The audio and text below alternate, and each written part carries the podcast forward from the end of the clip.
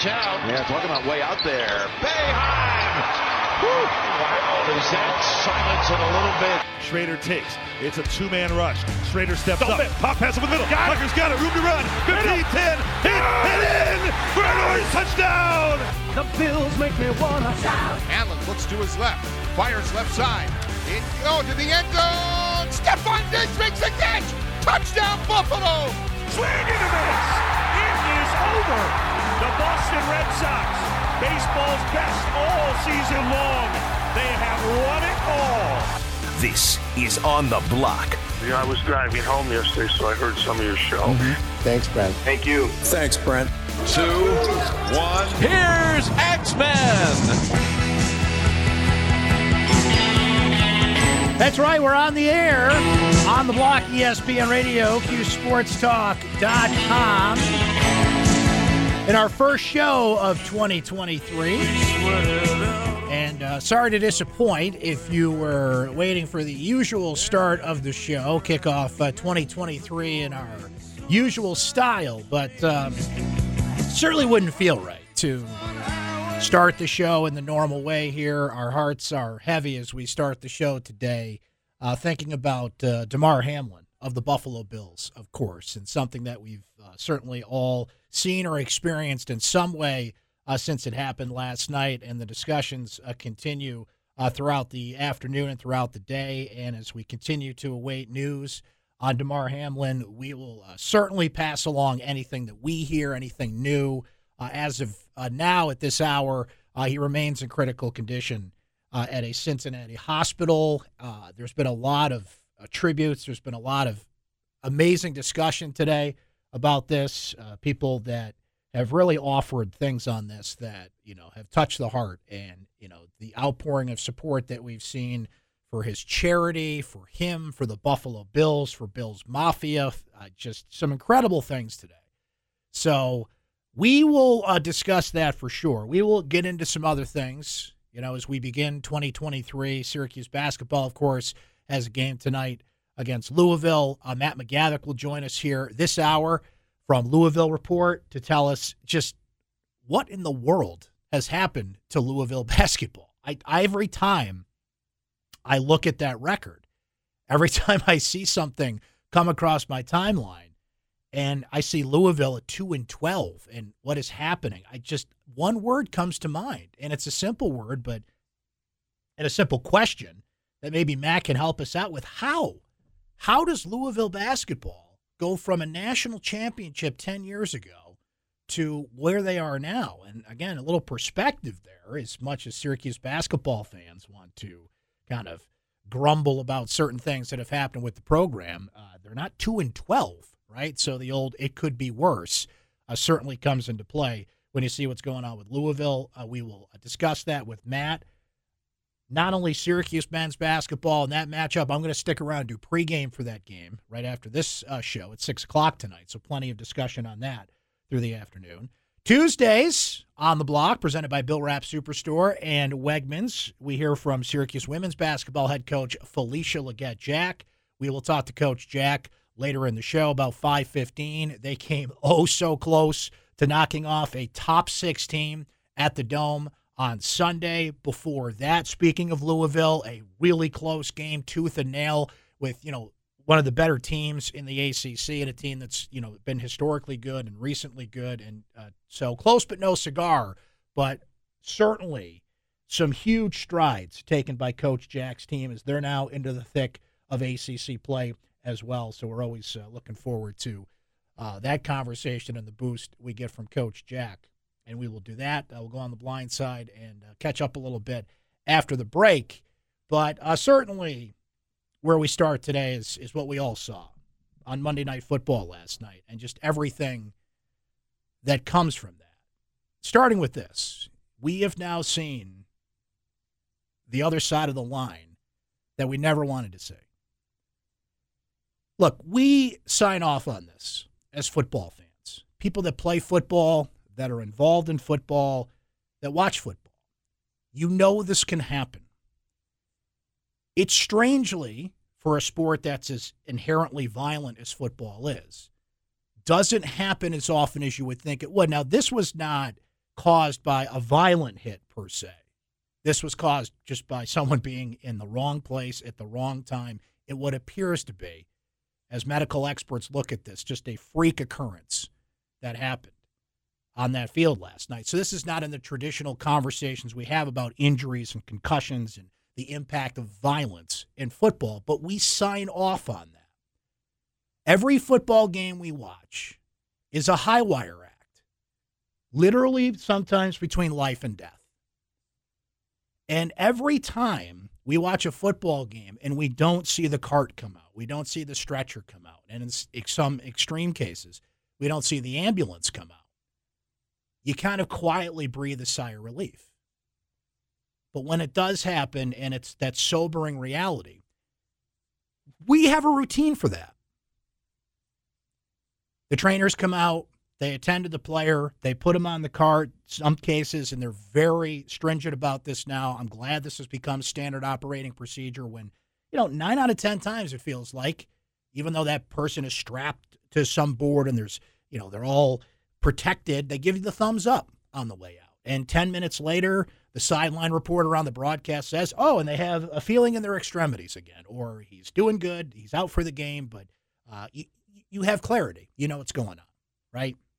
Even if it's something serious, right? They've been diagnosed with a concussion or we know what the injury is.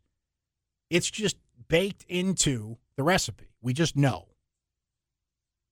What we saw last night is something we've never seen on a football field. And you knew right away. Now, I had a unique experience with this. As I didn't see it, I heard it. I was listening on K Rock, our brother station that carries Buffalo Bills games with Chris Brown and Eric Wood. And side note, our friend uh, John Murphy did not call the game last night because he was feeling under the weather. So we send our best to Murph and hope he's doing well today. And I'm listening to Chris Brown and Eric Wood describe this, and even in the moment, you could tell something was different. The urgency in which the trainers came out, how quickly the ambulance was out there, and then they started to describe, and I later saw these images, but even in that moment, and I commend them for the job that they did relaying this because it could not have been easy. It, not only easy from what you're dealing with emotionally, but hard to describe from their vantage point and what they were trying to relay to their listeners and just taking in replays. And uh, Sal Capaccio, our friend who we have on so often on the show, did an incredible job describing everything from what they were seeing on the field, and then you literally couldn't see because they encircled Hamlin as they should, and it became, you know, the situation it was. But you just knew this was different. And you're waiting and you're waiting and you're waiting because we have been trained to get, oh, there's the thumbs up. The crowd starts getting into it when they see maybe loaded onto the ambulance or just this sport has this so baked into it which again, I'm not criticizing. We all accept this. We all sign off on this. It's in the fine print. But sometimes the fine print is in big, bold letters on page one. It always is for football. But even with that, we have not seen this. We have not heard about this. We've heard about it in other sports. You, know, you think about Hank Gathers, and you think it's not directly related to what happened to Damar Hamlin, but you know, wrestling fans know when Owen Hart passed away. In you know they were working on him doing CPR, and it's when this convergence of you know sports is supposed to be an escape from reality, but that's the other high wire act here. You know this whole thing about sports takes us away from reality. It can and it often does, but that's a very thin line we're straddling. And we watch these football players who are supposed to be kind of the epitome of modern day gladiators, the epitome of toughness. And you see the look on Josh Allen's face, and you see the tears streaming down from Stefon Diggs. And I can go through too many examples from what we saw last night. And we're snapped back into reality. And it sounds stupid, but we are snapped back into the thought that these are human beings. And there's Damar Hamlin's mother who's got to come out of the stands and ride with him to the hospital. And this is a 24 year old kid who, look, the accepted reality of football Why is Damar Hamlin on the field? Because a teammate of his earlier this season had to be carted off the field because of a neck injury. That's often how we see and get to know these players. Nobody, I shouldn't say nobody, but uh, unless you were a diehard Buffalo Bills fan or maybe a fan of Pittsburgh football, you didn't know who Damar Hamlin was before last night. This is how we get introduced to great stories like this. We heard about Josh Allen and Joe Burrow and Ja'Marr Chase and Diggs and, and just how huge that matchup was and how everything was on the line, right? And then we truly found out what was on the line the life of a 24 year old football player. Because, see, the NFL, it prides itself on this, it prides itself on next man up. And there was that time. So they worked on Hamlin on the field for 16 minutes. They had to do CPR for nine minutes. They had to use a defibrillator to get his heart beating before they even left. And they were tr- they had him stabilized. and had to locate his family, and you know the details of that are, are starting to come out. So then there's this unprecedented world we're in, where not only do we think this game is not going to continue, the consensus becomes from anybody with any shred of compassion you can't play this game. You can't. As much as those players have seen injuries and have seen things and are trained and are, it's just ingrained in them. Yep, next man up. Let's go. They cart a guy off, get right back out there, snap into it, clear the mechanism. Let's go. That clearly was not possible last night. Now, there's some disputes out there about the five minutes. I am going to give Joe Buck the benefit of the doubt here. Joe Buck, who was in a state of shock like anybody else, and I want to talk about the broadcast later on because there are so many people on ESPN last night that did a phenomenal job in just an impossible circumstance. I don't want to talk about some schmuck who tweeted something and then tried to talk his way out of that on TV today. I'm not going to focus on him. I'm going to focus on the people that did an incredible job in an impossible spot, but we'll get to that a little bit later on.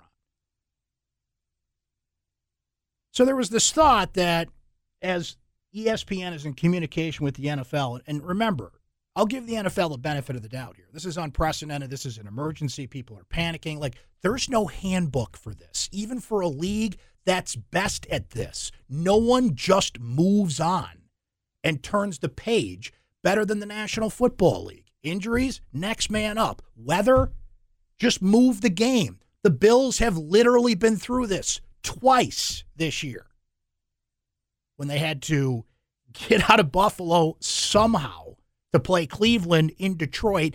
They had to leave to play the Chicago Bears on New Year's Eve a day early, and then they came back to one of the worst storms in the history of that city.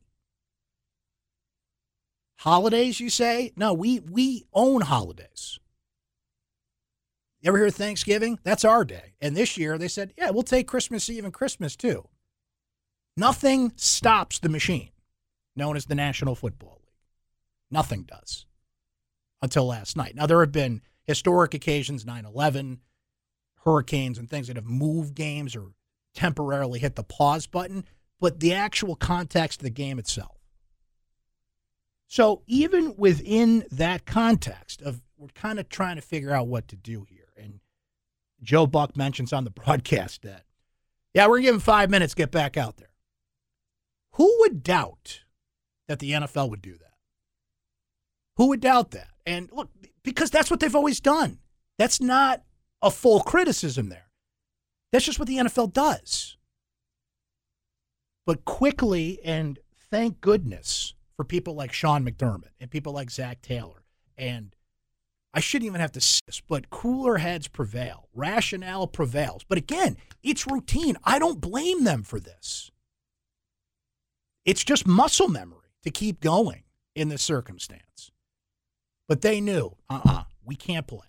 And they sent the teams to the locker room and what should have happened happened, or in this case, did not happen. They did not play the rest of that game. The NFL said today they're not going to play that game this week, nor do they know if they're going to make it up. And who cares if they do?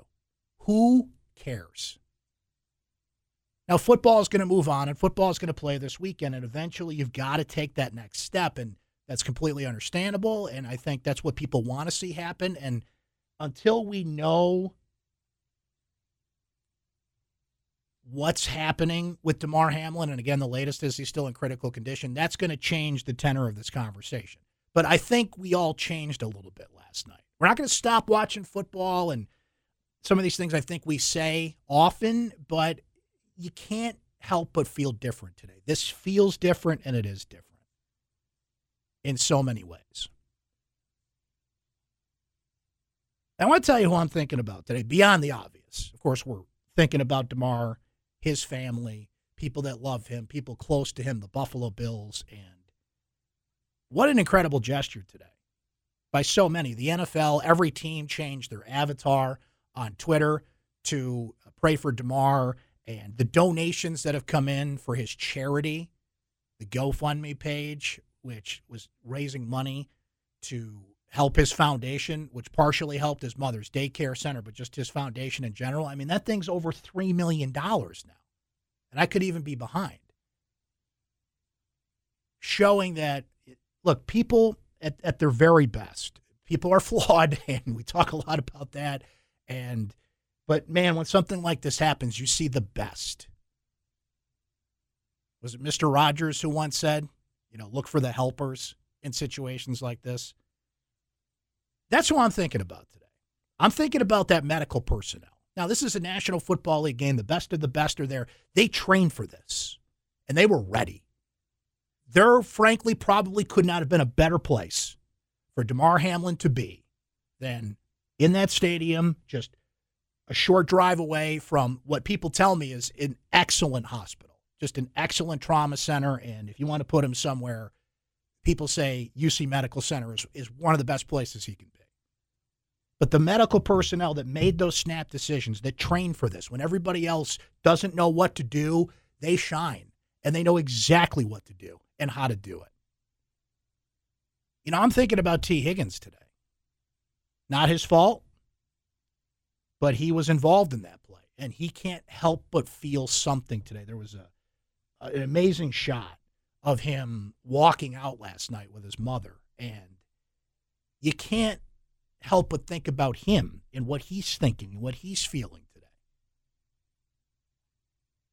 I'm thinking about the people of Buffalo. In the last nine months, what that city has been through. Look, Buffalo is as tough as they come. And the people out there, the city of good neighbors, right?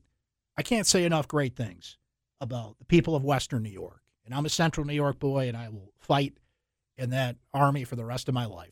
But having spent a lot of time in Buffalo, in Western New York, and just the unique aspect of the people there, think about what they've been through in just the last nine months the shooting at Tops, two historic snow events that a city that prides itself on handling snow could not handle it. The second one caused so many deaths and was beyond even what they could handle.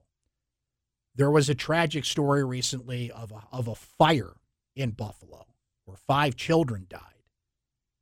Right. And now you add Damar Hamlin in there. Kim Pegula has been going through some health issues, just the day to day struggles that people have in life. That's a lot. That's a lot for people to take. And I'm really thinking about them and, sending all the love and thoughts and prayers that, that you possibly can. Because that's that's too much. That's a lot on even the toughest of people that pride themselves on taking adversity, handling it, making the best of it. That's a lot. That's a lot. And I'm leaving some people out of this discussion. Like I said, I want to get to people that handled this on television last night because I, th- I thought it was extraordinary. There were those that did it wrong, and there were those that did it right, and this happens when you're in this situation. But that's what we're thinking about today. And it was that firm reminder of that line that you straddle. When you watch sports, particularly when you watch football, that we all sign off on, but we don't want to deal with. And what we saw last night was what finally can shut down something that prides itself on never stopping. And maybe you never want to see this happen. You never, ever want to see this happen to anybody. But I feel like we've come this far down the road, and the fact that something like that had not happened, I mean, it's a testament to a lot of things the sport, the safety, but you can't completely avoid it. This was inevitable, and we finally saw it happen. And now we know what it's like to experience that and never want to experience again. But I think what we saw last night was that fear that was always there. We've seen a lot of injuries, we've seen a lot of bad situations. We've seen Eric LeGrand, Buffalo Bills fan, certainly remember seeing somebody paralyzed on the field. Like we've seen that. We've seen the effects of concussions and the older players. And this isn't new. This isn't new. This is what football can do. Now, this could have happened anywhere. happened to be a collision, happened to be a football play, and you know that accelerated the process and what could happen to what we saw happen to Damar Hamlin last night. And it's that sobering reality and that and that reminder of what can happen in competitive sports, particularly in football. And there's some things we can do, and people are doing it today. And we just did it, you know, just talking about this for the last 15 minutes. I know it's kind of helped me, and I know it helps some people just to talk it out and to process it. And this happened on Monday Night Football. The whole country saw this. And if they didn't see it, they loop back somehow, some way, and have heard about it and have discussed it today, right? Sports can bond us together, but you know, sports can also be a shared experience. In like, who in the world, when they went into that football game last night, thought this would be the conversation we're having today? The the unprecedented roads that sports can take you down. They can be amazing, but they can also be as sobering as it gets. And that's kind of how we're feeling today. As we pray for Damar and hope he comes through this. And that's really all I can say right now. Is we're hoping for the best. That's really all you can say at this point. So we'll keep an eye on it. There's been updates throughout the day. If anything significant breaks throughout the show, uh, we'll certainly tell you about it. We are going to discuss some other things, as we brought up earlier, with Syracuse playing tonight, with our interviews set to go, and some other things that are on the table with uh, Syracuse Louisville pregame coming up at 6 o'clock as well. So, not the uh, show we foresaw to start 2023, but that's uh, the hand that we were dealt, and uh, we'll play it as best as we can, right? Let us break on that note. We're going to get our stock market update coming up. We're going to chat with somebody next who can tell us what exactly has happened to Louisville because I don't know and I can't figure it out, but Syracuse got to play him tonight. So we will get into all that. We thank you for being here as we start year 21 of On the Block. Believe it or not, here in 2023. ESPN Syracuse, QSportsTalk.com. We're back after this. Stay right there. WTLA North Syracuse, WSGO Oswego, W249BC Mattydale, W261AC Oswego, WTKWHD2 Bridgeport, ESPN Radio. Watch your favorite ESPN Syracuse sports talk shows on QSportsTalk.com. This is On the Block with Brent Axe. Welcome back, friends. Great to have you on board here on the block, ESPN Radio, QSportsTalk.com. Happy New Year, first show of 2023. Certainly, our hearts are heavy today as we think about Damar Hamlin, we think about the Buffalo Bills, and so many people whose hearts are heavy today. We await uh, word on Damar. the latest we have is the Buffalo Bills put out today. The, the family put out a statement today thanking people for their donations to his charity, thanking people for the support. He's still in critical condition at a Cincinnati hospital. That has not changed. He's in the ICU at this point, and they're doing tests, and, and he's under very good medical care. But there hasn't been a change or really an improvement in his status, if you will, from what we saw from last night. But if anything comes out on that, we'll, we'll certainly let you know as everybody is uh, kind of on pins and needles, just waiting for the latest on Damar Hamlin. And I would put myself on that list as a uh, Buffalo Bills fan and somebody who knows how Bills fans and Bills Mafia is just thinking about him today, as, as everybody is. Everybody out there. The entire National Football League changed uh, their avatars on Twitter to pray for Damar. And just uh, there's so many things out there. I can't even list them all right now. I think everybody out there today, in some way, shape, or form, is thinking about him. And, you know, we're hoping for the absolute very best. So keep thinking about him. Keep sending uh, good thoughts and good vibes and prayers and you know, whatever it is you do, if you pray or you don't, uh, please send some good vibes his way and Buffalo's way, and hopefully he'll come out of this. As we saw something last night that you know we've never seen, even in a sport where routine is injury and injuries are routine, and it's just we become used to that process, right? So we'll continue to monitor that. Felisha Legette Jack's coming up in a few minutes. Looking forward to that conversation, catching up after a couple of great games, albeit not wins, but some great games for the women's basketball team in uh, Louisville and NC State. And their last two, we'll get to that coming up thanks to Bill Rapp Superstore and Wegmans. Uh, we're going to get much more into Syracuse Louisville on pregame tonight at 6 o'clock, but I just wanted to share a couple thoughts here off the bat. First of all, we saw the Benny Williams game we've all been waiting. I've seen Joe Girard score 24 points. I have seen Judah Mintz do Judah Mintz things, and I just cannot say enough about the game Judah Mintz plays third ACC Rookie of the Week award, which maybe that gets a little tougher that we're in the midst of league play here, but that has he's won it three times. How he recovers from mistakes, he's fearless, and you look up at the box score at the end of every game, and that dude's just jamming it full of the stuff that matters, right? And I think he tolerates some of the mistakes and the freshman things because he learns and he gets better, and he's just got that dog in him, and just the way he plays has been incredible. What we have heard time and again from Jim Boeheim in his post-game press conferences is the lack of effort that he's been getting from the forward position, the criticism of, in particular, Benny Williams and Chris Bell. So, as Steve brought up last hour, and I've brought it up on this show, well, if they're not playing to their capability, then you've got to change things up. If that's playing more man to man defense, if that's, um, and nobody in their right mind was saying don't play him at all. But if they're not delivering with what they have to do at a basic effort level, then you've got to question how you're playing them, right? Time and again, this is what Jim Boeheim has done.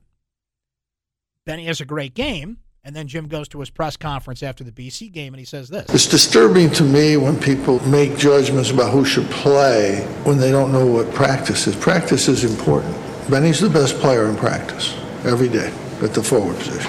Every day. Has he been the best player in the game? He hasn't been great, but he is our best forward. People don't see any of that. People comment on what we're doing. They not only don't come to practice, they don't come to games. You can't not come to a game and think you can judge what's going on out there. There's just no way you can see it on your TV. Benny's very capable of being a double double guy he hasn't shown that. He's had a couple games, but he hasn't shown that. But he's our best forward. All right, let's address a couple things there. Number one, the practice thing. The media is not allowed to practice. You open up practice, I'll be there. You tell me what time, I'm there with bells on. Now, often this team practices in the afternoon. I'm a little busy in the afternoon doing the show, but someone can correct me if I'm wrong. But from the latest I know, the media is not allowed to practice. That used to be the case. I think that changed with COVID. Maybe they're relaxing some of those policies. But don't tell me I don't know what's going on at practice when I can't go to practice. I'm relying on you. I'm relying on other people that are there. I mean, I can certainly get reports on what's going on at practice, but if Jim's saying, you know, you can't make judgments based on that, yeah, because I don't get to see it. So I think that's a ridiculous criticism. Well, you don't know what's going on at practice. Well, let me come to practice. I'll be there. Even if it's during this show, which it often is. It's not always, but it's often in the afternoon. I got criticized for that a while ago And I had a direct conversation with somebody at Syracuse about that. Well, you're never at practice. Yeah, what time do you practice? Uh, usually like in the afternoon. Yeah, what am I doing in the afternoon? Little hard. I'd love to do the show at practice. Let's do it. Let's set up a, a little radio studio. I'll do it from Coach Boeheim's office. I'll I'll be there. So I don't think that's fair to point at, yeah, you're not at practice. Yeah, because we're not allowed. Again, please correct me if I'm wrong there, and I'll be there. Number two, you can't see these things on TV. I'm sorry, yes, you can. Now, being there in person is a different experience. There's value to that. And speaking as somebody who does not cover as many games in person as I used to, and that's a, long, drawn out story I don't want to get into. It's some work responsibility things. Long story short, it's easier for me to do the job that I do at home. I often do my job at home, watching games, tweeting, some behind the scenes coverage that I won't bore you with. I do a post game show on uh, Facebook and YouTube that's easier for me to do at home for a myriad of reasons. Covering games in person is important. I get that. And I feel like I'm going to get back to that this year, doing that more in circumstances I haven't been able to in the past. But I'm sorry, often it's not. When I'm at home, I can rewind. I've got replays. I can look at things two, three, four times that people in the building do not. I will get text messages. I will get messages otherwise from people in the building often. Hey, what happened there? Can you watch that again? What ha- So don't tell me I can't see what I can't see if I'm not there. That's nonsense. If anything, I've got a better view. Some of the and I can only speak from the media perspective here. If you've got, you know, the Adam Weitsman seats, yeah, good for you. Shout out to Paul Sibilia. Paul we wake Paulie's chops all the time. He's got one of the best seats in the house, sitting there courtside. That's a perspective I trust from Paulie because he's right there. Great. But there are media seats and some other seats that are non media that, you know what people do? They watch the big screen. I'm not going to go to the dome to watch TV because I can't see the game otherwise. If, there, if you're at certain angles, from certain from certain media seats there and the opposing bench stands up, you literally can't see the court. So tell me again why it's better for me to be there. Now again, I think that's a fair criticism from Jim if that's pointed at me or other people. Like you got to be there. And I'm not there as often as I need to be. And that's fair, but don't tell me like I'm watching you know, the game, like tr- fixing the bunny ears, like, oh, I, I got a clear picture. I can see what's going on. Now, if anything, I have an advantage watching on television with the angles, the replays, and the things that I get there that I don't get at the dome. So I'm sorry, like this whole like you're not a practice thing. Well, let me come to practice, and then I can formulate an opinion.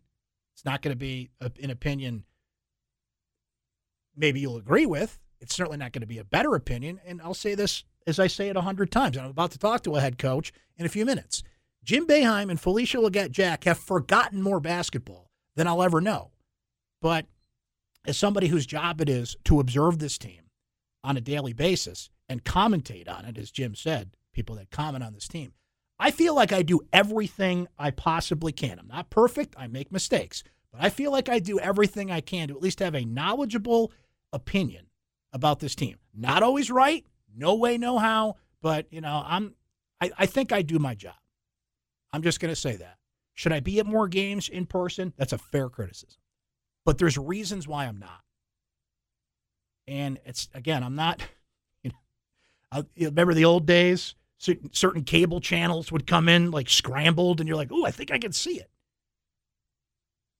No, I've got a, you know, a television at home that's an HD that I can see the game. And I can see Benny Williams have the game that you have been calling for time and again. Why would I have to be there to come on the radio and have the opinion of, hey, Benny Williams, 16 and 11? I think this is what Jim Boeheim's been calling for. And again, at press conference after press conference, he's been trashing these guys. Then he comes to that press conference and says, well, you don't know what you're talking about because you're not at practice. What? That does not make any sense. And I'll reiterate here let me come to practice. I'll be there. We'll break. We'll come back. Maybe Felisha Legette Jack will let me come to practice. They often practice early in the morning, so we're going to have to negotiate that start time. we will talk to Coach Jack coming up. Stay right there.